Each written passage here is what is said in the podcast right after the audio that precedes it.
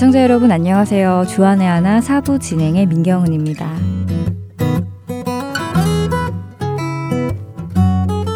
아리조나는 토네이도가 없지만 미국에는 토네이도로 자주 피해를 보는 지역들이 있다고 들었는데요. 저는 아직 겪어보지는 않았지만 토네이도가 휘몰아치는 장면을 TV에서 본 적은 있습니다. 정말 무섭더라고요. 휘몰아치는 강력한 바람에 차도 날아가고 큰 집도 맥없이 부서지고 때때로 바람을 따라 집이나 차가 붕 하고 뜨는 장면도 보았습니다. 이런 자연재해의 영상을 보고 있으면 대자연 앞에 우리 인간이 할 수 있는 것은 아무것도 없다라는 것을 새삼 느낍니다. 예전에 토네이도와 관련된 어느 한 장의 사진을 인터넷에서 본 적이 있습니다. 특이한 사진이어서 제 기억에 오래 남아 있는데요. 그 사진은 토네이도가 휩쓸고 간 한 동네의 사진이었습니다. 강풍으로 인해 대부분의 집들은 부서져 있었고 근처 곳곳에 토네이도가 쓸고 간 잔해가 널려 있었습니다. 그런데 그 어지러운 상황 중에 어느 한 집은 홀로 온전하게 서 있었는데요. 음, 분명 토네이도가 지나간 동네라고 했는데 라면서 신기한 마음으로 사진을 설명하는 글을 읽어보았습니다. 읽어보니 이 집 주인은 토네이도로 인해 집이 부서진 경험이 전에 있었다고 합니다. 그래서 그 후에 절대 무너지지 않는 집을 지으리라 라는 마음으로 기초부터 튼튼하게 집을 지었다고 하는데요. 물론 엄청 강력한 토네이도가 오면 이 집이 끝까지 버틸 수 있을지 없을지는 장담할 수는 없습니다. 하지만 강력한 바람에 무너지지 않기 위해서 기초부터 집을 튼튼히 지은 그 집주인의 노력 때문인지 그 집은 토네이도에도 당당히 버텨냈습니다. 그때 그 사진을 보며 성경에서 말씀하시는 반석 위에 세워진 집, 비바람과 창수에도 흔들림 없는 집이 바로 이런 것이 아닐까 하는 생각이 들었는데요. 먼저 찬양 함께 들으시고 이야기 계속 나누겠습니다.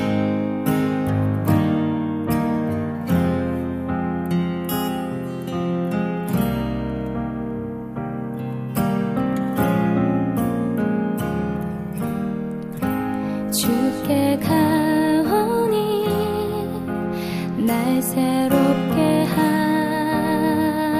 하시고 주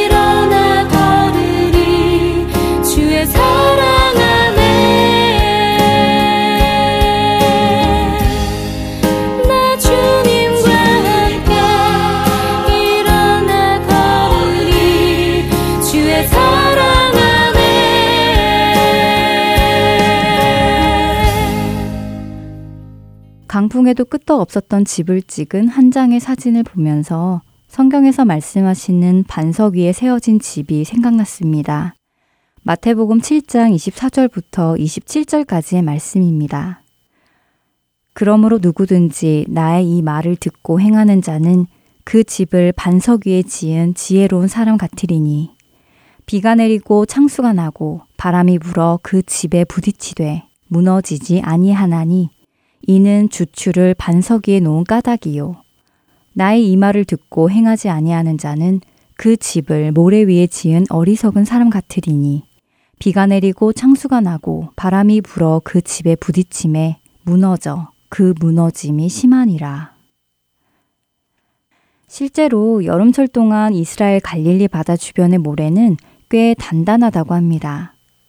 하지만 지혜로운 건축자는 집의 기초를 세우기 위해서 지표면에서 몇 미터 아래에 있는 반석까지 땅을 파고 그 위에 집을 세운다고 하는데요. 그렇지 않으면 여름이 지나고 비가 올 때에 단단했던 모래 표면이 금세 부드러워져서 집의 기초가 흔들리기 때문이랍니다. 예수님의 마태복음 이 말씀을 듣고 집을 모래 위에 지은 어리석은 사람이 되고 싶은 사람은 아무도 없을 것입니다. 저 또한 무너지는 집이 아닌 비가 내리고 창수가 나고 바람이 불어도 끄떡없는 집을 가진 지혜로운 사람이 되기를 원하는데요. 그렇다면 어떻게 그 지혜로운 사람이 될 수 있을까요? 예수님은 간단하게 그 지혜로운 사람이 어떻게 될 수 있는지를 설명해 주십니다. 누구든지 나의 이 말을 듣고 행하는 자는 그 집을 반석 위에 지은 지혜로운 사람 같으리니. 그렇습니다. 지혜로운 사람이 되는 것은 바로 예수님의 말씀을 듣고 행하면 되는 것입니다. 반대로 어리석은 사람은 어떤 사람일까요? 그것은 예수님의 말씀을 듣고도 행하지 않는 사람이라고 하시지요. 예수님의 말씀을 듣기는 같이 듣는데 듣고 난 후에 그대로 행하느냐, 행하지 않느냐에 따라 지혜로운 사람과 어리석은 사람의 차이가 난다는 것입니다. 우리 모두는 예수 그리스도의 보혈의 공로로 하나님의 자녀가 되었습니다. 그리고 그 후에 설교를 통해 성경책을 통해 묵상을 통해 또 이렇게 방송을 통해 예수님의 말씀을 접합니다. 듣게 되지요. 그런데 그렇게 듣는 데서 그친다면 안 된다는 말씀입니다. 들은 것을 행해야 한다는 말씀입니다.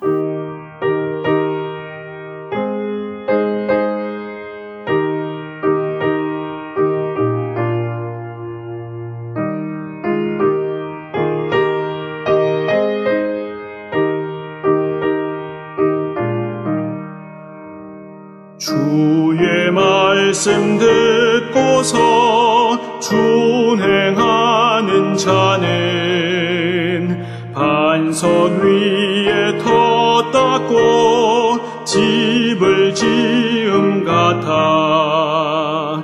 비가 오고 물 나며 바람 부딪혀도 반석 위에 세운 집 무너지지 않네. 잘 짓고 잘 짓 세 우리 집잘 짓세. 만세 반석 위에다 우리 집잘 짓세.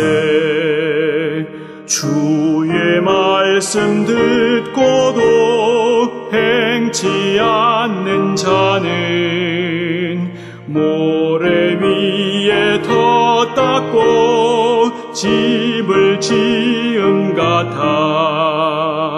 비가 오고 물 나며 바람 부딪힐 때 모래 위에 세운 집 크게 무너지네. 잘 짓고 잘 짓세. 우리 집잘 짓세 만세 반석 위에다 우리 집 잘 짓세.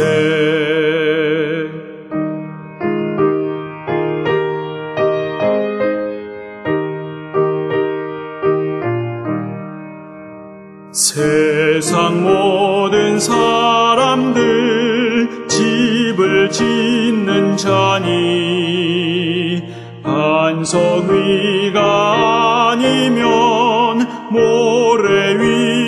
짓네 우리 구주 오셔서 지은 상을 줄 때 세운 공로 따라서 영영상 벌 주리. 잘 짓고 잘 짓세. 우리 집잘 짓세 만세 반석 위에다 우리 집잘 짓세 성경 강해로 이어집니다.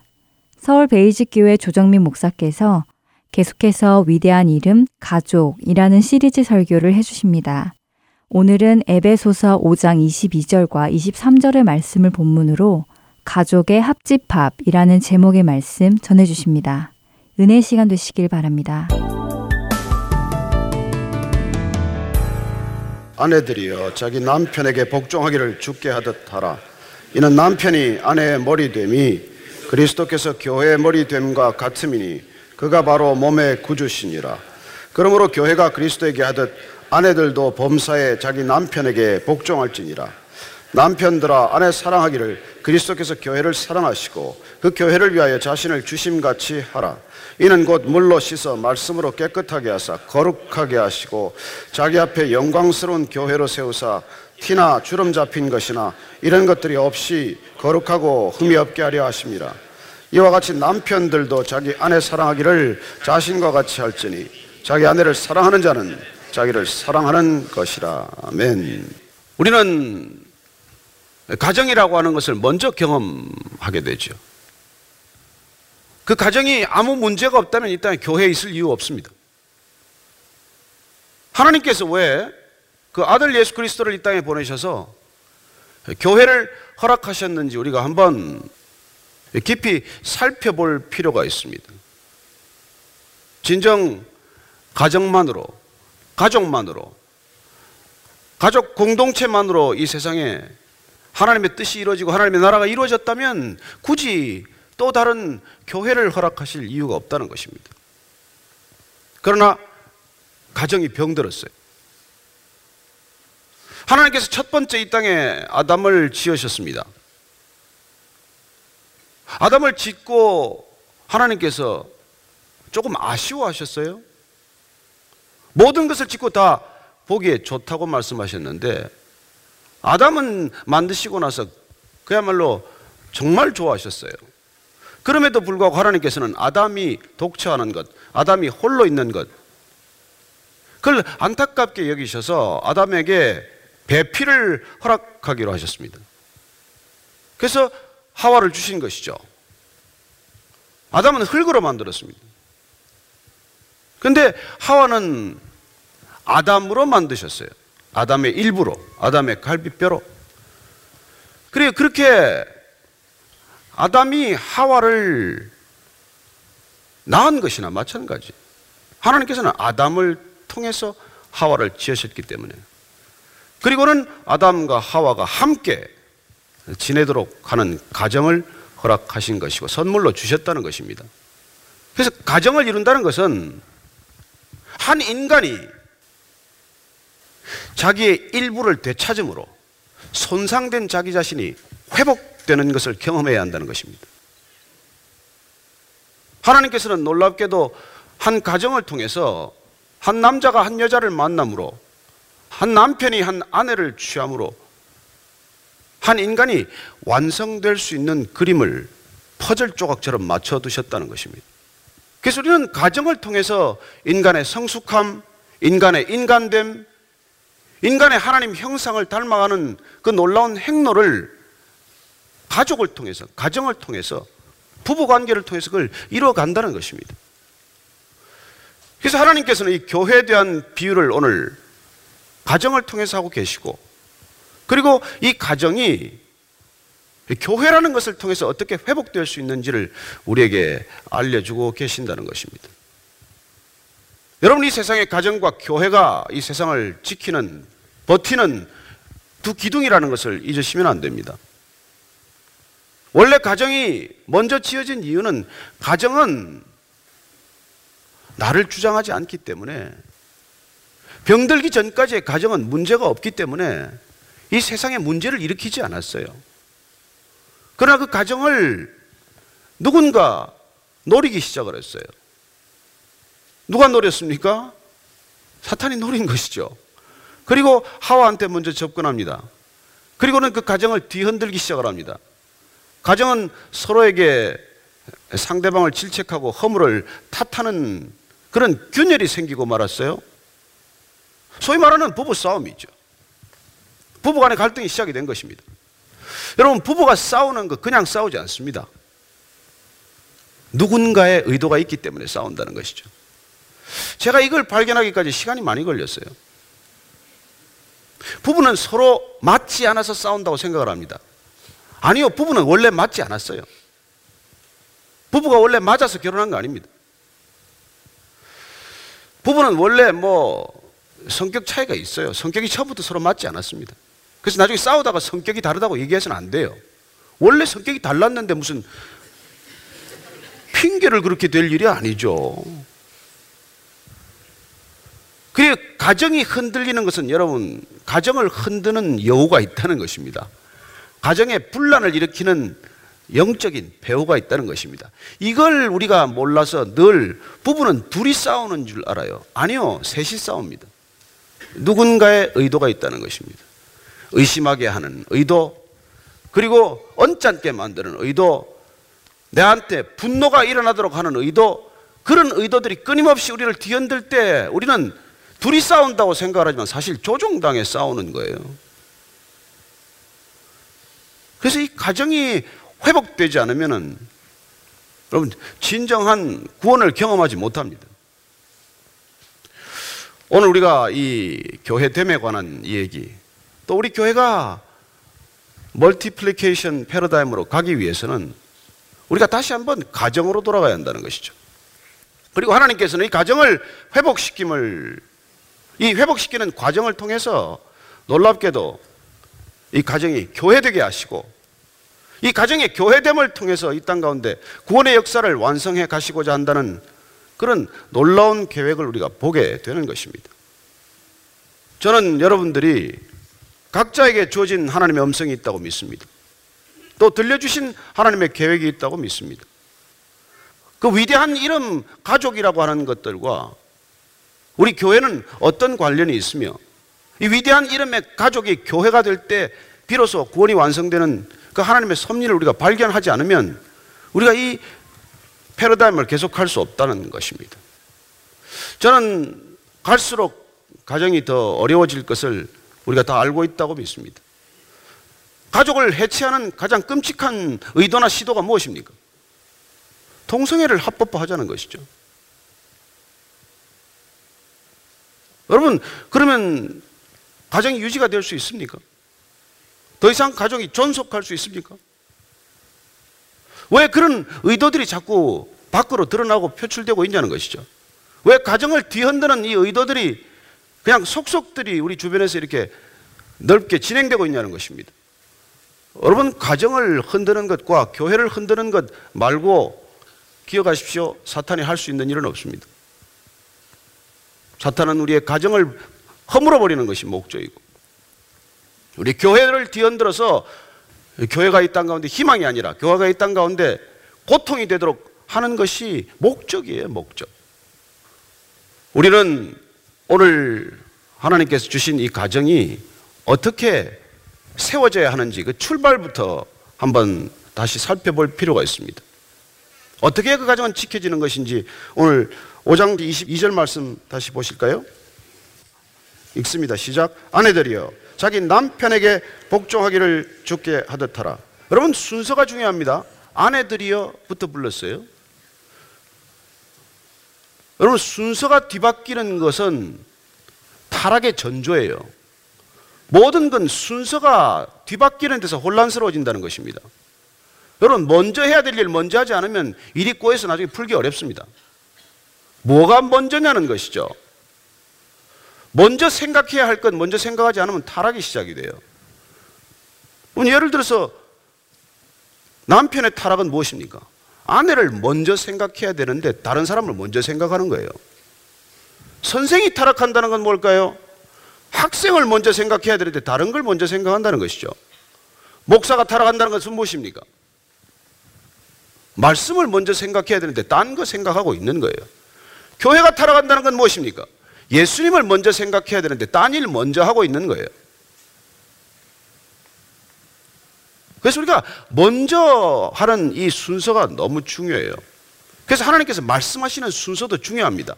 왜 남편들이요 먼저 얘기하지 않고 아내들이요 먼저 부르느냐는 것이죠. 그리고 그 아내들에게 이렇게 말합니다. 자기 남편에게 복종하기를 죽게 하듯 하라. 뭐 교회 다니시는 분들 다 들었을 거예요. 그러나 한 귀로 듣고 한 귀로 흘려 듣지 않은 사람이 여기 얼마나 되겠습니까? 어떤 아내가 남편에게 순종합니까? 여기 복종하라는 것은 기꺼이 복종하라는 거예요. 뭐 매맞고 복종하라는 게 아닙니다. 비굴하게 굴종하라는 것도 아니에요. 맹목적으로 그렇게 복종하라는 게 아닙니다. 내가 내 마음을 다해서 기꺼이 복종하기로 결정하는 것이죠. 여러분, 그게 주님의 명령이에요. 주님의 명령은 해도 그만, 안 해도 그만이 아닙니다. 이거 시작하지 않으면 여러분 아무것도 이루어지지 않아요. 그것도 주님께 하듯이 하라고 그러네. 자, 여러분 이 땅에 어떤 남편이 그렇게 순종할 만한 남편이 있습니까? 그런 난내 남편을 보니까 그렇게 처음 만났을 때 이 남편은 순종할 만한 남편에서 결혼했습니다. 한번 그렇게 한번 생각하시는 분들 손 한번 들어보십시오. 여러분 원래 남편은 순종할 수 없는 존재예요. 여러분 남편 사랑해서 결혼한 것도 아니에요 사실은. 뭐 우리가 아주 솔직히 얘기하면 그냥 내 마음에 들고 그냥 나를 책임질 수 있을 것 같아서 결혼하는 것이죠. 그러나 살아보니까 어떻습니까? 그게 안 되잖아요. 그래서 점점 우리는 순종과는 거리가 먼 상태가 되고 이제 뭐 신체적인 변화가 일어나고 하면 더하죠, 뭐. 그러나 여러분 기억하십시오. 우리가 하나님께서 지금 가정을 세우시는 원리, 가정이 작동하는 원리, 가정이 다시 회복되어야 한다면 회복되어야 할 출발점은 무엇입니까? 남편에게 순종함으로 시작이 된다는 것입니다. 이런 여초 시대 대통령이 여자가 되는 시대에도 그런 말이 가능하다고 지금 믿고 그런 말씀 하십니까? 저는 믿습니다. 저는 믿어요. 이것부터 시작이 돼야 된다는 것입니다. 여러분, 가정에서 순종이 시작되지 않은 그 가정이 교회 와서 무슨 일을 할 수 있습니까? 가정에서 순종이 훈련되지 않았다면 우리는 하나님께 무슨 순종을 할 수 있겠습니까? 그래서 오늘 지금 눈에 보이는 주님께 순종하라고 말씀하기에 앞서서 먼저 눈에 보이는 남편을 주님께 순종하듯이 그렇게 복종하라는 것이죠. 여러분, 이 세상에 제일 어려운 게 복종입니다. 왜요? 인간은 이 복종하는 것이 가장 어렵고 더 어려운 것이 순종이에요. 복종은 그래도 억지로라도 하면 되는 것이지만 순종은 내가 결단하지 않으면 안 되는 것이기 때문이죠. 우리가 죄인인지라 어떤 말을 들어도 거기 순종하기 어렵습니다. 우리는 순종을 위해 태어난 사람들이 아니에요. 죄인으로 태어났다는 것은 우리는 불복종하기 위해서 태어난 존재 같고 우리는 날마다 저항하는 존재 같고 마치 지식인들은 저항이 지성미처럼 느껴지는 그런 우리는 영적 분위기 속에 살고 있어요. 저항하는 정신, 불복하는 정신, 항거하는 정신, 그런 정신이 우리에게 얼마나 매력적입니까? 그래서 우리는 자존심을 내세우게 되고 우리는 끝까지 티격태격 하면서 복종할 수 없는 존재로 살아가는 것이죠. 그러나 오늘 주님께서 먼저 복종하기를 주님께 하라고 하는데 그 이유가 무엇입니까? 23절 말씀이에요. 시작. 이는 남편이 아내의 머리됨이 그리스도께서 교회의 머리됨과 같음이 그가 바로 몸의 구주신이라 갈수록 더하는 말씀을 하십니다. 이거 해도 너무한 말씀을 하세요. 자, 왜 그러냐면 남편이 아내 머리 된다. 머리라는 게 뭐예요? 먼저라는 뜻이에요. 남편이 먼저라는 것입니다. 그래요. 아담이 먼저예요. 하와는 그 다음이에요. 그리고 머리라 먼저예요. 머리가 먼저 아닙니까? 여러분들 그 저기 태아 그 임신되면은 그, 그 저기 초음파 사진 보면 어때요? 제일 어릴 때 보면은 머리밖에 없잖아요. 머리밖에. 처음에 보면은 생명이라는 게 머리로부터 시작이 되잖아요. 여러분 교회는 예수님이라는 머리로부터 시작이 된다는 것입니다. 가정이란 남자라고 하는 머리로부터 시작이 된다는 거예요. 그래서 가정의 시작은 남자예요. 가정의 시작은 남자가 먼저 있어야 된다는 것입니다. 그래서 먼저 그를 존중하라고 말하는 것이죠. 그래서 그리스도가 교회 머리 되는 것과 같은 비유를 하고 있는 거예요. 가정과 교회는 동일한 원리 위에 서 있다는 얘기예요. 가정과 교회는 둘이 아니라는 것입니다. 같은 원리와 같은 그런 원칙에 따라서 작동하지 않으면 작동이 안 되는 것이 가정과 교회라는 것이죠. 남편을 몸의 구주, 몸의 구주로 생각하라고 말합니다. 아니, 그분이 실제로 몸의 구주라고 말합니다. 그래, 아내는 남편과 함께 비로소 몸이 구원에 이른다는 것이죠. 그리고 어쩌면 우리가 오늘 이 하는 말씀을 우리가 귀담아 들어야 될 까닭은 가정의 시작이 남편으로부터 그 남편을 먼저 머리로 생각하고 먼저 생각하고 먼저 그를 대접할 때 비로소 우리는 교회가 탄생하듯이 그런 가정이 탄생한다고 말씀해 주고 계신 것입니다. 그래서 24절 말씀을 보니까 이렇게까지 우리에게 당부하십니다. 시작. 그러므로 교회가 그리스도에게 하듯 아내들도 범사에 자기 남편에게 복종할지니라. 범사란 무엇입니까? 모든 일이에요, 모든 일. 모든 일에 다 복종하라고 말합니다. 모든 일에 기꺼이 복종하라는 것이죠.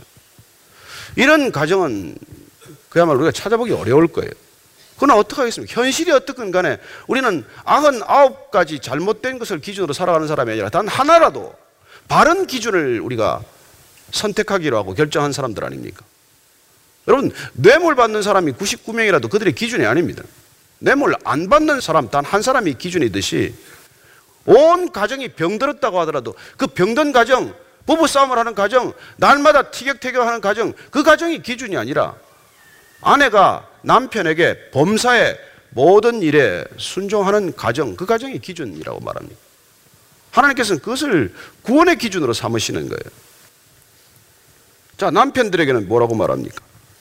25절 읽습니다. 시작. 남편들아, 아내 사랑하기를 그리스도께서 교회를 사랑하시고 그 교회를 위하여 자신을 주심같이 하라. 남편들에게 아내를 사랑하라고 말하는데 그냥 사랑하라 그래도 이게 말이 어렵지 않습니까? 남편들아, 아내를 사랑하라. 아니, 사랑할 만 해야지요. 그러나 여러분, 사랑스러운 아내란 없어요. 어느 아내가 사랑스럽습니까? 여러분도 사랑해서 결혼한 것도 아니에요. 잠깐 사랑하는 것으로 착각한 거예요. 눈에 비늘 벗겨지는데 얼마나 시간이 걸릴까요? 길어야 1년입니다. 다 벗겨져요. 제정신 들고 나면 아니었구나. 실수였구나. 물려야 되겠구나. 이런 생각들 다 하고 사는 거예요. 그래서 여러분 사랑해서 결혼한 게 아니 그게 거기 솔직해야 됩니다. 사랑해서 결혼한 게 아니라 이런저런 욕심으로 욕망으로 결혼했고 그래서 그 제정신 들기 전까지 해야 될 일이 사랑하기로 결단하는 일이에요. 그걸 지금 주님께서 말씀하시는 것입니다. 사랑하기로 결정하라는 거예요. 이 사랑할 때 사랑이라는 게 무슨 필레오나 에로스라는 단어가 아니고 우리가 잘 아는 아가파오, 아가페 사랑으로 사랑하라는 거예요. 이건 조건과 환경과 상황에 관계없이 그냥 사랑하기로 결정하라는 것입니다. 여러분, 가정이란 그냥 사랑하기로 결정해서 시작이 되고 유지가 되고 지탱이 되는 것이지 사랑할 만해서 되는 게 아니에요. 교회란 주님께서 우리를 사랑하기로 결정하셨기 때문에 교회가 이루어진 것이지 여기 사랑받을 만한 사람이 있어서 교회된 게 아니라는 거예요. 동일한 원리 위에 서 있습니다. 교회 와서 사랑스러운 사람 찾지 마세요. 사랑스러운 사람은 없습니다. 우리는 다 모짜라와 같아서 가까이만 가면 찔려요.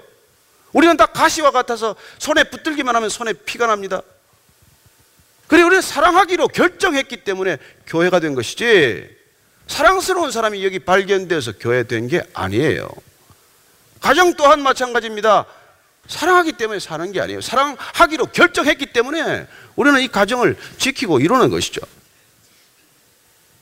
근데 사랑이란 뭐냐 이게 사랑이란 그리스도가 교회를 위하여 자신을 주심같이 하는 게 사랑이라고 말합니다. 여러분 사랑이란 돈 좀 벌어서 아내 주는 게 아니에요. 그거 뭐, 뭐, 뭐, 뭐 월급 안 주는 남편이 어디 있어요? 돈 좀 많이 벌어준다고 남편 구실 다 했다고 주장해서 안 됩니다. 다른 남편보다 나는 시간을 많이 드리는데요. 그렇게 시간 좀 많이 드리고 뭐 결혼 기념일 잘 챙겨주는 게 사랑 아니에요. 그리스도가 교회를 위해 사랑한 것 같이 그 자신을 내어준 것 같이 나를 드리는 게 사랑이라고 말하는 것이죠. 사랑은 전부를 드리는 거예요. 사랑은 여러분 쪼개주는 게 아니에요.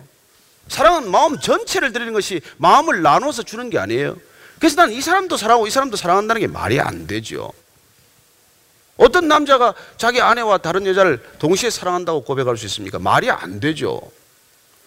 우리는 인격적으로 나눠질 수 없는 존재예요. 그래서 우리가 정말 교회를 사랑한다 그러면 우리를 전부를 드리는 것이지 부분을 드리는 게 아니에요. 제가 교회에 시간도 드립니다. 헌금합니다. 그걸 사랑한다고 말하지 마십시오. 제가 일전에 한번 말씀드렸지만 신학교 공부하러 간다고 제가 야간 신학대학을 갈 거라고 그게 뭐 추천서를 목사님한테 쓰러 갔더니 아니 뭐 가면은 그냥 그 조금 낮에 주간 대학을 풀타임으로 가시지 이게 뭐 part time으로 이렇게 밤에 가지 마시라고 하나님은 part time으로 안 좋아하신다고 그 말하는 바람에 할 수 없이 밀려가지고 이게 미국까지 가게 됐습니다만은 저는 그때 기억이 아주 생생해요. 하나님은 part time으로 헌신하는 걸 받지 않으십니다. 여러분의 풀타임, full devotion을 원한다는 거예요. 잘못됐습니까? 하나님이 과욕을 부리는 겁니까? 아니에요. 그분의 사랑은 그런 사랑이라는 뜻이에요. 그분의 사랑은 그냥 그냥 조금 남는 찌꺼기를 주거나 이 부분을 떼어서 주는 게 아니라는 거예요.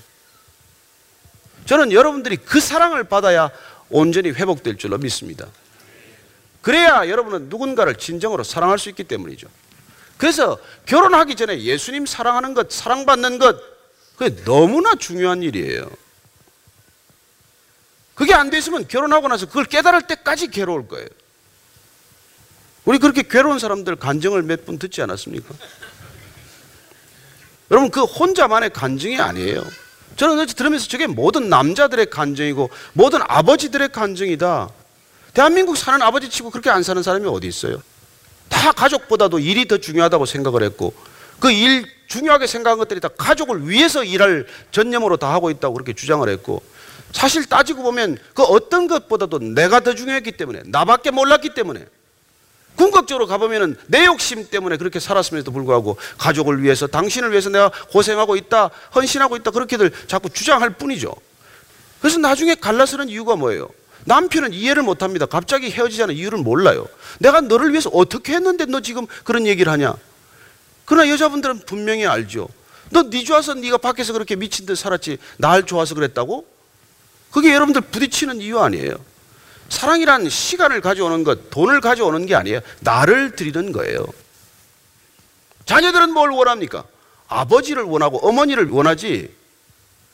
어머니의 학원에 대한 정보, 할아버지의 자금력, 아버지의 무관심, 이런 걸 원하는 게 아니란 말이에요. 그래서 가정마다 전부 병든 것이죠. 다 사랑한다고 얘기했어요. 다 남자들이 사랑한다고 고백을 해요. 그러나 그게 무슨 사랑이 건데? 자기 사랑 아니에요. 내 식대로 받아달라는 거예요. 내 사랑 받아달라는 거 아닙니까? 여러분, 그 여러분들이 쏟아부어주는 사랑 받으면 다 병듭니다. 다 비실비실해요. 그래서 어제 우리 그 간증은 말이죠. 우리 서연이 자매가 간증문을 한 장씩 좀 모아보자 그랬더니 책을 한 권 보냈어요. 분량이. 근데 제가 어, 읽다가 딱 한마디가 이렇게 마음에 와서 닿았어요.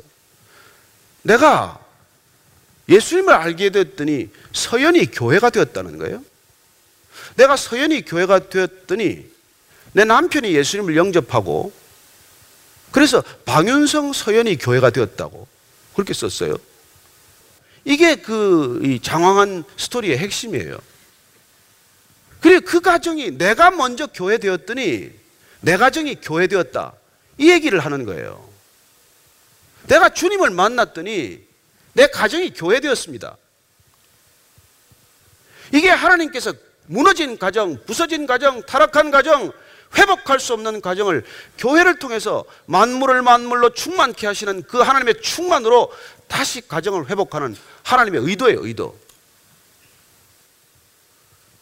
그래서 여러분들이 교회를 통해서, 교회됨을 통해서 가정이 회복되는 것을 경험해야 하고 이 가정과 교회가 다시 살아남으로 세상이 구원에 이르도록 하는 하나님의 놀라운 섭리를 발견해야 한다는 것입니다. 따로 뗄 수 없는 이 분명한 하나님의 institution 두 개를 우리에게 선물로 주셨다는 거예요. 이보다 더한 선물은 없습니다. 여러분, 아름다운 부부, 아름다운 가정보다 더 좋은 선물이 어디 있습니까?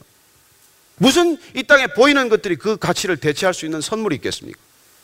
우리의 진정한 가치란 정말 남편에게 순종하는 아내와 아내에게 나 자신 전부를 드리는 남편이 그런 진정한 교회 같은 가정을 이루는 것. 그리고 그런 가정들이 규모가 확장된 것이 교회라고 부르는 오늘날 우리가 이 교회일 때 세상은 비로소 하나님 나라를 경험한다는 것이죠. 교회는 하나님 나라의 방편이에요, 방편. 가정은 하나님 나라의 방법이에요, 방법. One way. 그러나 the only way. 거기서부터 시작하지 않고 거기서 회복되지 않고는 우리를 하나님 나라로 갈 수가 없어요. 여러분 하나님께서 인간을 만드실 때 하나님의 형상으로 지었고 타락이라는 그 형상이 훼손된 것이고 병든 것인데 그게 회복되지 않고 무슨 하나님의 나라가 가능합니까? 그러나 오늘날 인간들은 그걸 다 잊어버렸어요. 인간의 가치를 놓친 것이죠. 생명의 진정한 가치를 놓친 것이죠. 제가 진화론자들 보면 답답해서 이런 생각을 해요. 저 사람들 저 참 동물원에 가 있는 아이 같구나. 여러분 동물원 왜 만듭니까? 동물원. 동물원에 여러분 하나 만들려면 엄청난 기반 시설이 필요해요. 땅이 있어야 하고 부지를 사야 하고 울타리를 쳐야 되고 각 동물마다 살아갈 수 있는 환경을 만들어줘야 하고 어마어마한 동물원 구조가 있습니다. 그러면 그 동물원을 만들어 놓고 아버지가 아들을 데려가서 어린 아이를 그 동물원 데려가서 구경시켜 주는 거 아니에요. 그 아이가 목적이 아니냐는 것이죠. 그 아이 하나 때문에 이 엄청난 동물원을 만든 거예요. 근데 이 아이가 조금 지가 철들고 나서 머리가 커지고 나서 어느 날 묵상을 시작했어요. 그리고는 갑자기 원숭이를 뚫어지게 쳐다보더니 내가 저 사람을 닮았구나. 내가 쟤를 꼭 닮았구나. 나는 제 꼬리가 짧아져서 내가 여기 있는 거구나. 여러분, 이렇게 한번 깊은 묵상의 결과를 내놓았다고 칩시다. 아버지가 얼마나 억장이 무너지고 기가 차겠어요. 여러분, 그게, 그게 진화론자들의 삶의 태도예요. 그러니 무슨 그 가정에 희망이 있겠습니까? 여러분, 하나님을 부정하는 가정은 결국은 그런 불만과 그런 부족과 그런 결핍과 그런 말도 안 되는 그런 허망함에 빠져 있게 마련이라는 것입니다. 만약 그러나 그 아이가 이 모든 것들이 정말 나를 생각하고 사랑하는 아버지의 뜻, 하나님의 계획이라는 것을 깨닫기만 하면 얼마나 놀래 자빠질까요? 여러분, 하나님께서 인간을 가장 나중에 만든 이유가 뭡니까? 인간을 위해서 그 모든 걸 만들었다는 뜻이에요. 여러분, 우리는 뭐 활용 점정 이런 표현도 하지만은 여러분, 호랑이 한 마리 그려놓고 나서 나중에 눈 안 찍으면 그게 무슨 호랑이가 됩니까? 호랑이를 아무리 그려도 호랑이 마지막에 눈을 찍어야 잘 찍어야 이게 호랑이 그림이 되는 거예요. 호랑이 그림은 눈 하나 잘 찍어야 그게 끝이 나는 거예요. 이 모든 하나님의 창조의 역사는 인간이 이 땅에 존재하기 위한 하나님의 놀라운 계획이라는 것입니다. 그래서 인간의 가치를 발견하는 것, 그게 구원이에요, 구원. 우리가 이 땅에 있는 이 모든 것들이 천하보다도 한 영혼이 더 귀하다는 것, 그 가치를 우리에게 회복시켜 주러 오신 분이 예수님 아니십니까? 그래서 안식일에 대한 규정, 그 안식일이 너를 지키는 게 아니라, 에? 예? 너 안식일을 지키려고 몸부림칠 일이 아니다. 에? 예? 그 안식일이란 인간을 위한 것이고 생명을 위한 것이다. 우리는 하나님께 끊임없이 요구합니다. 돈을 주세요. 자리를 주세요. 건강을 주세요.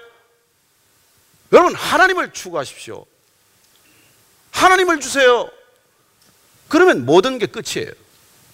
어떤 그 지혜로운 여자와 어리석은 여자 둘을 비교를 하는데 어리석은 여자는 자기 명함을 자꾸 이렇게 많이 파는 여인이라고 그래요. 그래서 무슨 나는 뭐 CEO도 하고 뭐도 하고 뭐도 하고 박사기도 하고 이렇게, 이렇게 자기 명함을 늘리는 여인과 그 모든 걸 갖춘 남편 하나를 얻는 여인과 저는 여러분들이 모든 것을 주시는 하나님 한 분만 추구하게 되기를 바랍니다. 그게 그게 여러분 인간의 지혜요. 인간의 회복이에요. 인간은 하나님이 와야 회복되는 것이고 가정은 하나님이 오셔야 회복이 되는 것입니다. 그래서 하나님이 계신 곳 그곳은 가정이며 곧 교회입니다. 그래서 하나님께서는 가정 같은 교회, 교회 같은 가정을 동일하게 이 땅 가운데 주시고자 하는 것이죠. 저는 그리스도인의 가정이 전부 교회 되기를 축원합니다.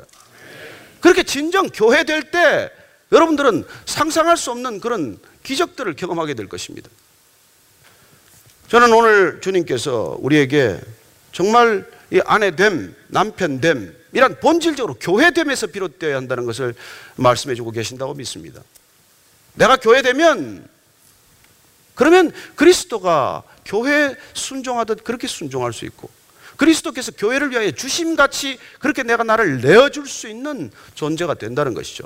그때 여러분 가정은 교회는 교집합이 아니라 합집합이 일어난다는 것입니다. 네, 여러분 교집합이란 자기를 고집하고 자기를 주장하는 사람들 간에 취할 수 있는 지극히 작은 합이고 그건 점점 자기를 주장할수록 교집합은 줄어들게 되어 있어요. 그러나 합집합이란 내가 상대방을 사랑하고 존중하고 그리고 나를 내어주기로 결정하면은 그 사람을 하나도 변화시키지 않고 그 사람을 내 편으로 끌어들이지 않고 나처럼 바꿔놓지 않고 나처럼 되라고 닥달하지 않고도 하나 공동체를 이룰 수 있는 놀라운 합집합이 일어난다는 것입니다. 이게 하나님이 가정과 교회를 통해서 이 세상을 구원하는 방식이에요. 저는 여러분들이 누구를 바꾸려고 애쓰지 않게 되기를 바랍니다. 너무 달라요, 우리 부부는. 축복이라는 것을 경험하게 되기를 바랍니다. 달라도 너무 달라서 도저히 우리는 접점이 없어요. 하나님께서 크게 축복하셨다고 믿으시기 바랍니다. 그렇게 너무나 달라서 너무나 다른 두 존재가 함께 할 수 있다는 게 이게 하나님만이 하실 수 있는 일이고 그게 교회 원리고 그게 가정의 원리라는 것입니다. 어떻게 하나님께서 이렇게 다 다르게 만들어 놨어요? 어떻게 이렇게 다를 수가 있어요? 그러나 놀랍게도 그걸 통해서 하나님께서는 우리가 경험할 수 없는 세계를 경험하게 하고 우리의 부족함을 훌쩍 뛰어넘는 그래야 우리가 이룰 수 없는 그것까지 우리를 이끌어가는 놀라운 하나님의 계획과 섭리를 발견하게 되는 것이죠. 그래서 내가 남편을 바꾸려고 하지 않고 순종했더니 그 남편이 어느 날 존경할 만한 사람이 아니었는데 어느 날 존경할 만한 사람으로 변했게 될 것이고 내가 아내에게 그렇게 사랑스럽지 않지만은 사랑하기로 결단하고 날마다 사랑한다고 고백했더니 정말로 사랑스러운 여인이 된 거예요. 그래서 아직도 아내가 사랑스러워 보이지 않으면 문제가 있는 거예요. 내가 그렇게 만들었다고 어제 고백하지 않았습니까? 처음에는 그토록 아름답고 사랑스러운 아들이요. 사랑스러운 아내였는데 10년, 20년 지나 보니까 그렇게 망가뜨린 게 내가 주범이었다. 이게 여러분들 통탄할 간증 아닙니까? 그러나 우리가 그걸 알았을 때 그리고 나를 주님께 정말 내어드렸을 때 이 가정의 주인됨을 하나님으로 선포했더니 아니 이 가정을 교회로 선포했더니 내 힘으로 할 수 없는 일들이 일어난 것이죠. 저는 여러분들이 할 수 없다는 그런 고백을 주님께 올려드리고 주님께 가정 전체를 올려드리게 되기를 바랍니다. 그리고 그 가정 가운데 우리가 내 자신을 줄 정도로 사랑하면은 여러분 그 가정 속에 어떤 일이 일어나겠어요? 첫째, 우리가 벌거벗었으나 부끄러워하지 않더라고 하는 창세기에 나오는 바로 그 고백, 그 말씀이 우리에게 와서 이루어지기 시작하는 것이죠. 여러분 가정은 벌거벗어도 허물하지 않아야 돼요. 허물이 드러나도 허물을 탓하지 않는 것입니다. 사랑은 허다한 어, 허물을 덮는다고 되어 있어요. 그거 덮는다는 건 그냥 없는 것처럼 그냥 눈 감아 준다는 게 아니라 내가 커버해 준다는 뜻이에요. 남편의 허물, 아내의 허물이 있다면 내가 커버해야 되는 것이죠. 그건 내가 도와주고 내가 그걸 보완하라고 나한테 보게 한 것이지 그걸 질책하고 그걸 나무라고 그래서 두려움을 갖게 만들고 그리고는 그냥 얼굴도 바라보기 싫게 만들어서는 안 되는 것이죠. 그래서 사랑은 허다한 허물을 우리가 커버해 주는 것이고 사랑은 우리의 두려움을 내어 쫓는다고 말합니다. 요한에서 4장 18절 말씀 사랑은 두려움을 내어 쫓나니 우리가 두려워한다면 온전한 사랑을 이루지 못했기 때문이라고 말합니다. 왜 두렵습니까? 두려움이 쫓겨나갑니까? 아니요. 여러분들 우리 안에 온 근심과 염려나 두려움은 절대 쫓겨나가지 않아요. 그러나 이상하게도 사랑이 차오르면 점점점 사랑이 차면 두려움은 저절로 빠져나가는 것이죠. 마치 에어가 빠져나가듯 그렇게 빠져나가는 것을 경험하지 않습니까? 저는 오늘 우리가 이 말씀을 대하면서 정말 주님께서 하시는 놀라운 일들을 다시 한번 확인할 수 있습니다. 그렇게 하기 위해서는 어떻게 하라고 말씀하십니까? 26절, 27절 말씀 읽습니다. 시작. 이는 곧 물로 씻어서 말씀으로 깨끗하게 하사 거룩하게 하시고 자기 앞에 영광스러운 교회로 세우사 티나 주름 잡힌 것이나 이런 것들이 없이 거룩하고 흠이 없게 하려 하심이라. 여러분 먼저 하나님께서는 이 가정을 세우기 위해서 남편을 물로 씻어요. 물로 씻어. 우리는 물로 씻어야 됩니다. 세례 받아야 돼요. 물로 씻고 그리고 날마다 말씀으로 깨끗게 하고 거룩게 하라고 말씀하십니다. 여러분 나를 어떻게 깨끗하게 합니까? 내가 무슨 능력으로 거룩하게 됩니까? 그러나 내가 정말 주님과 연합하는 세례를 경험하게 되고 그리고 주님과 하나 되어서 날마다 주님 하시는 말씀을 읽고 듣고 묵상하고 그리고 먹으면 그러면 내 안에서 깨끗해지는 역사가 일어나는 것입니다. 내가 나를 깨끗하게 하는 게 아니에요. 말씀이 나를 날마다 깨끗게 하고 흠이 없게 하고 티를 없게 하고 그래서 점점 주님은 그 자신의 이름을 위하여 우리를 의의 길로 인도하시는 분이세요. 그런 걸 우리가 경험하게 된다는 것입니다. 그래서 내가 그전에 내 힘으로 도저히 이 가정을 어떻게 할 수가 없었는데 그렇게 되었다는 것이죠. 오늘 결론은 28절 말씀입니다. 같이 읽습니다. 시작. 이와 같이 남편들도 자기 아내 사랑하기를 자기 자신과 같이 할지니 자기 아내를 사랑하는 자는 자기를 사랑하는 것이라. 여러분, 사랑의 완성은 누군가를 사랑하는 것에서 시작이 되고 특별히 아내를 자기 사랑하듯 사랑하면 진정한 자기 사랑의 모습이 완성된다는 것입니다. 내가 나를 사랑해서는 그런 일이 일어나지 않아요. 그러나 내가 내 아내를 사랑했더니, 내 가정을 사랑했더니, 내 가족을 사랑했더니, 그때 우리는 사랑의 완성을 보게 된다는 것입니다. 그러나 기억하십시오. 가정과 교회가 동일한 원리에 있다는 것. 그리고 가정 같은 교회, 교회 같은 가정을 하나님께서는 이 땅에 구원의 방주로 삼으셨다는 것. 그리고 그 가정과 교회는 절대로 저나 여러분이 주인 되어서는 안 된다는 것을 명심하십시오. 가정과 교회가 하나님께서 주신 것이고 하나님께서 친히 세우셨기 때문에 가정과 교회는 동일하게 그 주인은 하나님이시고 그 머리는 예수님이시고 그리고 그 운행하시는 분은 성령님이시라는 겁니다. 그래서 가정과 교회는 사람이 주인 되고 사람이 머리 되고 사람이 운행하면 반드시 사고 나게 돼 있어요. 기억하십시오. 가정에 지금 어려움이 있다면 내가 주인 되려고 했기 때문이고 주인 되어 있기 때문입니다. 주인 자리에서 내려오십시오. 하나님을 주인으로 모십시오. 그러면 회복될 것입니다. 가정이나 교회에 문제가 있다면 내가 지금 머리 노릇하고 있기 때문입니다. 아니, 머리가 되려고 생각하고 있기 때문입니다. 그러나 그 마음 내려놓으십시오. 예수님을 머리로 모시십시오. 그러면 문제는 사라질 것입니다. 가정과 교회가 지금 어려움을 겪고 있습니까? 내가 운영하고 내가 계획한 대로 이걸 끌고 가려고 하기 때문이죠. 여러분들이 성령님께 맡겨드리면 신기하게도 안 될 것 같은데 됩니다. 그러나 내가 해보면 내가 하면 다 될 것 같아요. 여러분, 특별히 우리 40, 50대 나이라는 게 그런 자신감 있지 않습니까? 내가 하면 못할 일이 뭐예요? 그러나 내가 하면 다 될 것 같은데 나중에 가보면 된 게 없어요. 나중에 다 빈손입니다. 나중에 다 허무해요. 저는 여러분들이 진정한 교회 될 때 그 모든 두려움에서 벗어나서 하나님이 인도하시는 걸음을 따라서 주님과 함께 동행하는 아름다운 동행, 분명한 동행, 영원한 동행이 시작될 것을 믿습니다. 우리 그 주님께 감사의 박수 한번 드리겠습니다.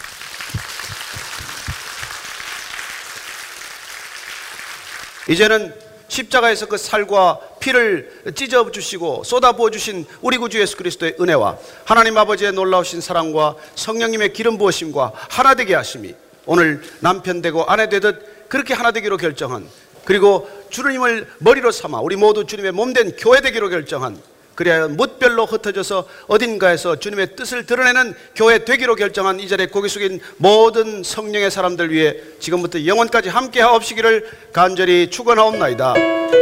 아멘.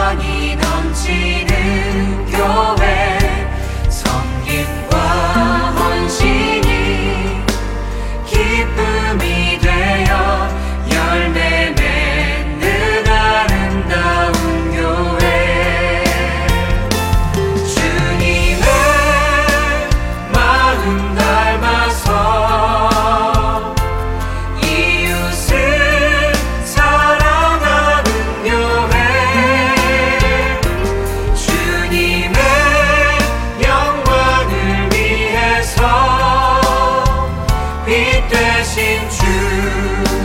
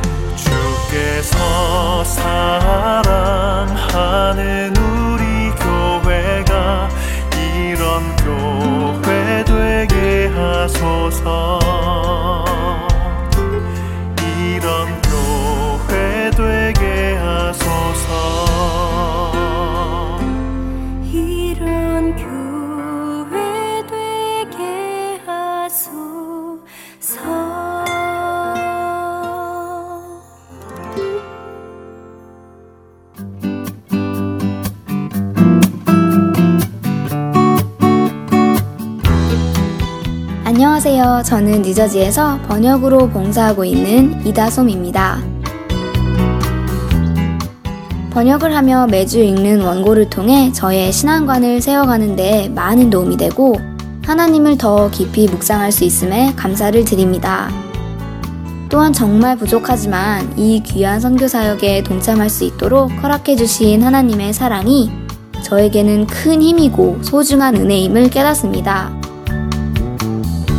이 귀한 할텐서울 복음방송 사역에 번역으로 함께 동역하실 분을 찾고 있습니다. 생명을 살리고 세우는 이 사역에 동참하실 분들은 방송사 전화번호 602-866-8999로 연락 주시거나 이메일 주소 heartandseoul.org gmail.com으로 문의해 주시기 바랍니다.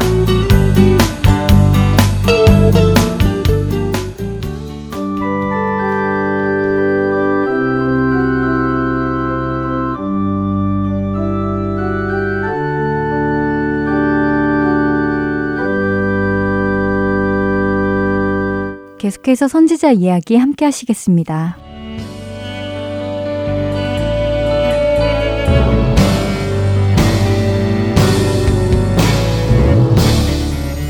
시청자 여러분 안녕하세요. 선지자 이야기 진행의 민경은입니다. 안녕하세요. 최소영입니다.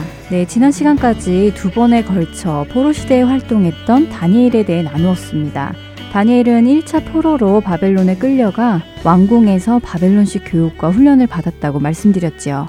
그러나 그곳에서도 하나님의 백성이라는 정체성을 지키며 어떤 상황에서도 믿음으로 행하는 모습을 보여주어서 참 인상적이었습니다. 네, 다니엘은 그 당시 강대국이었던 바벨론이 다스리던 시대를 거쳐 그 후 페르시아가 정권을 잡았던 시대까지 활동하였지요.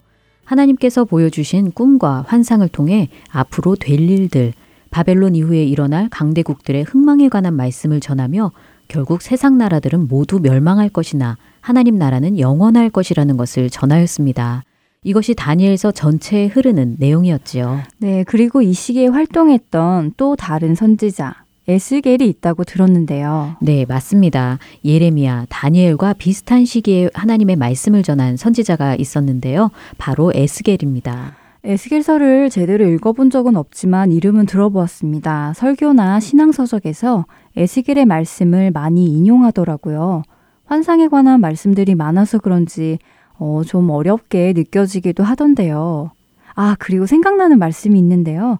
마른 뼈가 살아난다는 말씀이 에스겔에서 나오는 말씀이지요? 네, 맞습니다. 하나님께서 마른 뼈가 살아나는 환상을 에스겔에게 보여주는 장면이 나오지요.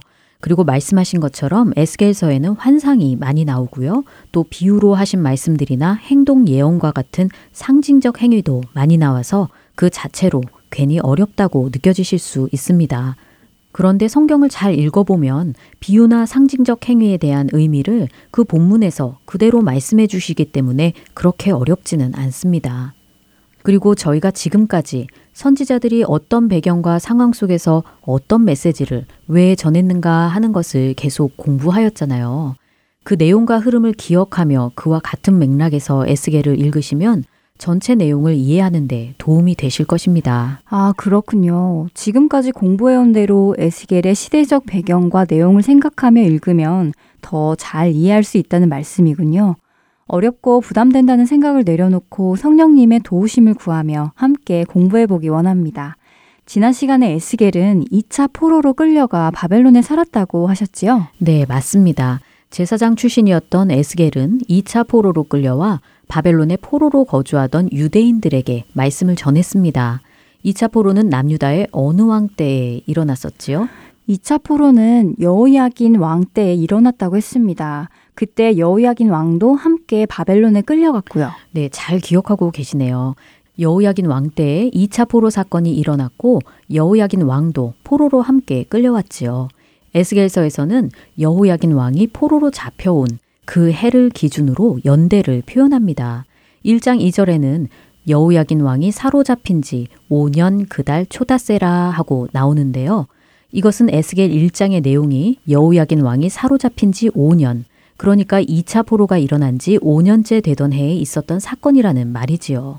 이렇게 에스겔서에서는 중요한 사건이 일어났던 그 연대를 제6년 여섯째 달 5일에, 제9년 열째 달 10일에 이런 식으로 표현합니다. 아, 그러니까 제6년, 제7년 하는 것은 여호야긴 왕이 사로잡힌 지 6년 7년, 즉 2차 포로가 일어난 지 6년 7년째라는 말이군요. 2차 포로 사건을 기준으로 연대를 알 수 있는 것이네요. 다른 선지서에 비해 에스겔의 활동 시기가 분명하게 잘 나와 있는 것 같습니다. 네, 그렇습니다. 에스겔은 2차 포로로 잡혀간 지 5년 후부터 사역을 시작하였는데요. 이때는 아직 예루살렘이 멸망하지 않았을 때입니다. 에스겔서는 48장으로 구성된 대선지서로 크게 두 부분으로 나누어 보면 1장부터 32장까지는 예루살렘 멸망 전의 내용이고요. 33장부터 48장까지는 예루살렘 멸망 후의 내용입니다. 그러니까 에스겔 선지자는 2차 포로 사건이 일어난 지 5년 후부터 예루살렘이 멸망한 이후까지 활동했군요. 네, 그렇지요. 에스겔 2장과 3장에는 에스겔이 하나님으로부터 선지자로 부르심을 받는 장면이 나오는데요. 하나님은 에스겔에게 그의 이마를 굳은 금강석 같이 하였다고 말씀하십니다. 에스겔의 이마를 굳은 금강석 같이 하였다고요? 오, 그게 무슨 의미인가요? 네, 먼저 에스겔 3장 7절부터 9절을 읽어볼까요? 네. 그러나 이스라엘 족속은 이마가 굳고 마음이 굳어 내 말을 듣고자 아니하리니 이는 내 말을 듣고자 아니함이니라. 보라, 내가 그들의 얼굴을 마주보도록 내 얼굴을 굳게 하였고 그들의 이마를 마주보도록 내 이마를 굳게 하였으되 내 이마를 화석보다 굳은 금강석 같이 하였으니 그들이 비록 반역하는 족속이라도 두려워하지 말며 그들의 얼굴을 무서워하지 말라 하시니라. 음, 에스겔이 이스라엘 사람들에게 하나님의 말씀을 전하여도 들으려 하지 않을 것을 아시고 에스겔의 얼굴과 이마를 금강석처럼 굳게 강하게 하셨다는 말씀인 것 같은데요. 네, 이 구절들을 읽어본 것은 포로로 끌려간 당시 이스라엘 백성들이 그들의 죄에 대하여 얼마나 뻔뻔했는지를 보여주기 때문입니다. 그들은 포로로 바벨론에 끌려가 살면서도 여전히 하나님 앞에 돌이키지도 그들의 죄에 대하여 회개하지도 않았습니다. 그러한 그들의 모습에 대해 하나님은 이 자손은 얼굴이 뻔뻔하고 마음이 굳은 자라고 2장에서 말씀하시는데요. 하나님의 말씀을 들으려 하지 않는 뻔뻔하고 마음이 굳은 이스라엘에게 말씀을 전하게 하시기 위해서 하나님께서는 에스겔을 그만큼 강하고 담대하게 하셨다는 것이지요. 어, 포로로 끌려왔음에도 여전히 하나님의 말씀을 듣지 않는 폐역한 백성들이기에 마음을 단단히 먹고 임해야 한다는 말씀이군요. 그래서 그를 그렇게 강하게 하셨다고 하시는 것이고요. 말씀을 들으려 하지 않는 이스라엘에게 하나님께서는 에스겔을 통해 도대체 어떤 말씀을 전했는지 궁금합니다. 네. 먼저 예루살렘이 멸망하기 전까지 에스겔은 바벨론에 거주하던 유대인들에게 이스라엘의 죄에 대하여 지적하며 예루살렘은 곧 멸망할 것이라고 말씀을 전했습니다. 에스겔보다 먼저 활동했던 다른 선지자들이 전했던 것과 같은 메시지군요. 예레미야 선지자도 예루살렘의 멸망을 예언하였잖아요. 그렇지요. 비슷한 시기에 남유다 땅에서는 예레미야가 바벨론에서는 에스겔이 임박한 예루살렘의 멸망을 전하고 있었습니다. 그러나 백성들은 그 말씀을 듣지 않았지요. 바벨론에서 포로 생활을 하고 있음에도 불구하고 회개하지 않고 당장의 평강을 바라며 불안한 앞날에 대해 점을 치기도 했습니다. 심지어 거짓 선지자들은 백성들에게 평강이 있다고 하며 허탄한 것과 거짓된 점괘를 말하였습니다. 하나님은 에스겔을 통해 이러한 그들의 죄를 지적하시고 예루살렘은 반드시 멸망할 것이라고 말씀하시지요. 그렇군요. 멸망전의 내용인 에스겔 1장부터 32장은 주로 이스라엘의 죄와 예루살렘의 멸망, 하나님의 심판에 관한 말씀이군요. 네. 그런데 하나님은 에스겔에게 이러한 메시지를 여러 상징적 행위를 통해 전하게 하십니다. 예를 들면 토판 위에 예루살렘 지도를 그려 에스겔에게 그것을 애워싸게 하시는데요. 이것은 장차 예루살렘이 바벨론에 에워싸여 포위될 것을 예언하는 것이고요. 또 에스겔의 머리털과 수염을 깎아서 저울에 달아 그 3분의 1은 불사르고 다른 3분의 1은 칼로 치고 나머지 3분의 1은 바람에 흩으라고 하십니다. 이것은 예루살렘이 멸망하여 칼에 죽고 불에 타 죽고 또 흩어지게 되는 하나님의 심판을 의미합니다. 이뿐 아니라 에스겔의 아내의 갑작스런 죽음에도 에스겔은 하나님의 말씀대로 슬퍼하지도 않고 눈물을 흘리지도 않습니다. 이것은 예루살렘이 멸망할 때에 이스라엘 백성들이 슬퍼하지도 울지도 않고 그저 죄악 중에 패망하여 피차 바라보고 탄식하는 비참한 상황을 예언하는 말씀이지요. 예루살렘 멸망의 날에 에스겔의 이러한 행위가 백성들에게 표징이 될 것이라고 하시며 이 일이 이루어지면 내가 여호와인 줄을 너희가 알리라 하고 말씀하십니다. 와, 에스겔이 보여준 상징적 행위라는 것은 마치 시청각 교육 같네요. 이제 멸망이 정말 얼마 남지 않은 시점에서 행동 예언을 통해 한 명이라도 그 말씀을 듣고 돌이키기를 원하시는 하나님의 마음이 느껴집니다. 여전히 그 속에서도 구원받을 자가 있고 선지자의 말을 듣고 회개하고 돌아올 자들이 있기 때문에 하나님은 쉬지 않으시고 선지자들에게 말씀을 전하게 하신 것이 아닐까요? 네, 그렇지요. 죄인이 멸망하는 것이 아니라 그 죄에서 돌이켜 구원받기를 원하시기에 하나님은 선지자들을 파수꾼으로 세워 말씀을 전하게 하신 것이지요. 파수꾼이요? 네, 에스겔 3장과 33장에서 하나님은 에스겔 선지자를 이스라엘의 파수꾼으로 세웠다고 말씀하십니다. 파수꾼은 나팔을 불어 경고하는 자라고 하시는데요. 하나님의 말씀을 듣고 하나님을 대신하여 이스라엘에게 경고하라고 말씀하십니다. 파수꾼으로서 에스겔은 죄에 대한 경고와 심판의 말씀을 전하고 이제 33장부터는 주로 회복에 관한 말씀을 전하는데요. 아까 말씀하셨던 마른 뼈들이 살아나는 환상도 회복에 관한 메시지 중 하나입니다. 아, 네, 저도 그 내용은 알고 있는데요. 환상 속에서 에스겔이 골짜기의 마른 뼈들에게 너희가 살아나리라 하고 대언하자 살이 붙고 살아나서 큰 군대가 되는 모습을 보게 된 것이지요. 죽어있던 뼈들이 살아난다는 것은 멸망하여 죽은 것처럼 되었던 이스라엘이 결국 회복된다는 말씀인가요? 네, 맞습니다. 마른 뼈가 살아나는 환상은 에스겔 37장에 나오는 내용으로 예루살렘 멸망 후에 주신 말씀이지요. 하나님께서는 이 뼈들이 이스라엘 온 족속이라고 하십니다. 바벨론에 의해 멸망하고 흩어져서 소망이 없는 포로 상태를 의미하는 것이지요. 그러나 하나님은 그들의 무덤을 열고 그들로 거기에서 나오게 하고 이스라엘 땅으로 들어가게 할 것이라고 하십니다. 또 하나님의 영을 그들 속에 두어 그들이 살아나게 할 것이라고 말씀하시지요. 그렇다면 여기서 회복이란 이스라엘 땅으로 들어가는 것과 하나님의 영을 통해 살아나는 것을 의미하는 것이군요. 네, 가깝게는 포로 귀환에 대한 약속이고요. 궁극적인 회복은 메시아 예수님을 통한 구원을 말씀하시는 것이지요. 또한 하나님은 에스겔을 통해 계속해서 내가 그들 가운데에 있어 나는 그들의 하나님이 되고 그들은 나의 백성이 되리라 하고 말씀하십니다. 이것은 예전에 모세를 통해 하나님께서 이스라엘과 맺은 언약의 말씀이었지요. 그러나 이스라엘의 불순종으로 깨어진 이 언약을 신실하신 하나님은 다시 회복하여 주십니다. 37장 26절과 27절을 읽어볼까요? 내가 그들과 화평의 언약을 세워서 영원한 언약이 되게 하고 또 그들을 경고하고 번성하게 하며 내 성소를 그 가운데에 세워서 영원히 이르게 하리니 내 처소가 그들 가운데에 있을 것이며 나는 그들의 하나님이 되고 그들은 내 백성이 되리라. 네, 하나님은 지금 읽어주신 이 말씀을 에스겔의 마지막 장 마지막 구절에 나오는 여호와 삼마라는 말씀으로 다시 한번 약속하여 주십니다. 음, 여호와 삼마요? 어, 처음 들어보는 말인데요. 무슨 뜻인가요? 네, 여호와 삼마는 여호와가 거기에 계시다라는 뜻인데요.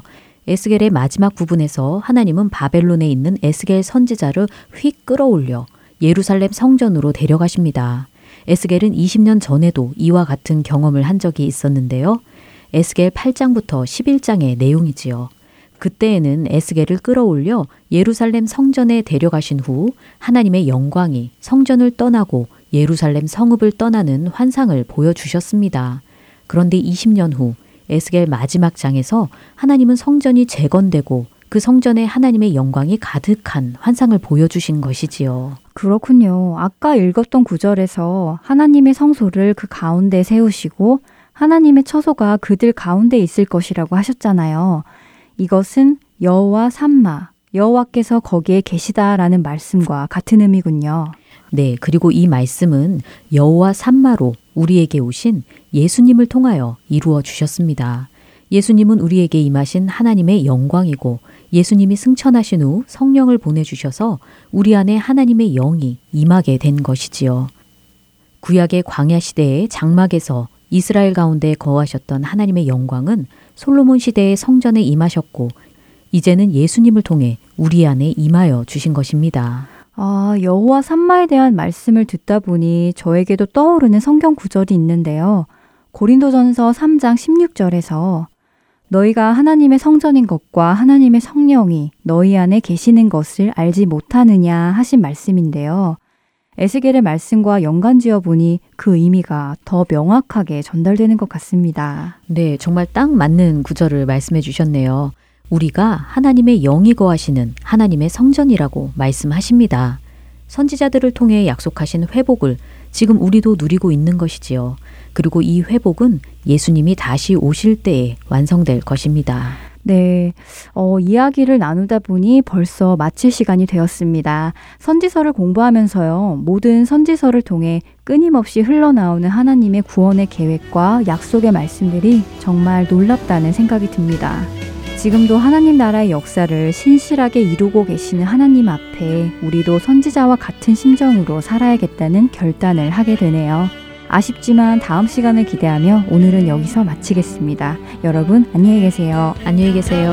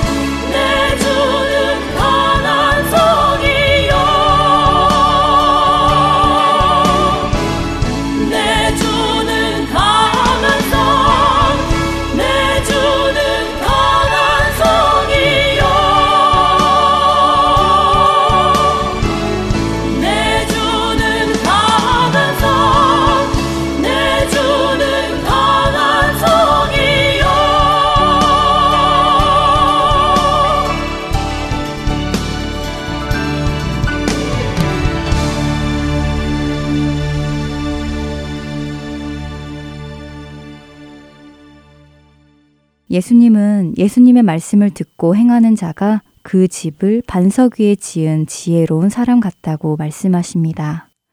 우리의 뜻대로, 우리의 생각대로, 우리의 계획대로 행하는 자가 아닌 예수님의 말씀을 듣고 행하는 자가 그 집을 반석 위에 지은 지혜로운 사람이라고 하십니다. 그렇다면 우리는 우리가 지혜로운 자인지 아니면 어리석은 자인지 쉽게 판단할 수 있을 것입니다. 여러분들은 어떠신가요? 지혜로운 자이신가요? 아니면 어리석은 자이신가요? 우리의 신앙의 인생이 늘 잔잔한 바다 같으면 좋겠습니다. 그러나 현실은 그렇지 않지요. 폭풍도 있고, 토네이도도 있고, 먼지 폭풍도 있습니다. 지진도 있고요. 그러나 우리가 우리의 영혼의 집을 지혜로운 자같이 예수 그리스도라는 반석 위에 지은 자라면 우리는 그 어느 환경 속에서도 흔들리지 않고 무너지지 않을 것입니다. 여러분은 오늘 어디에 여러분의 영혼의 집을 짓고 계시는지요? 어리석은 자가 아니라 말씀을 듣고 행하여 지혜 있는 자가 되시는 저와 여러분 되시기를 간절히 소망합니다. 지금까지 주안의 하나 사부 함께 해주셔서 감사드립니다. 구성과 진행의 민경은이었습니다. 다음 시간에 뵙겠습니다. 안녕히 계세요. 예수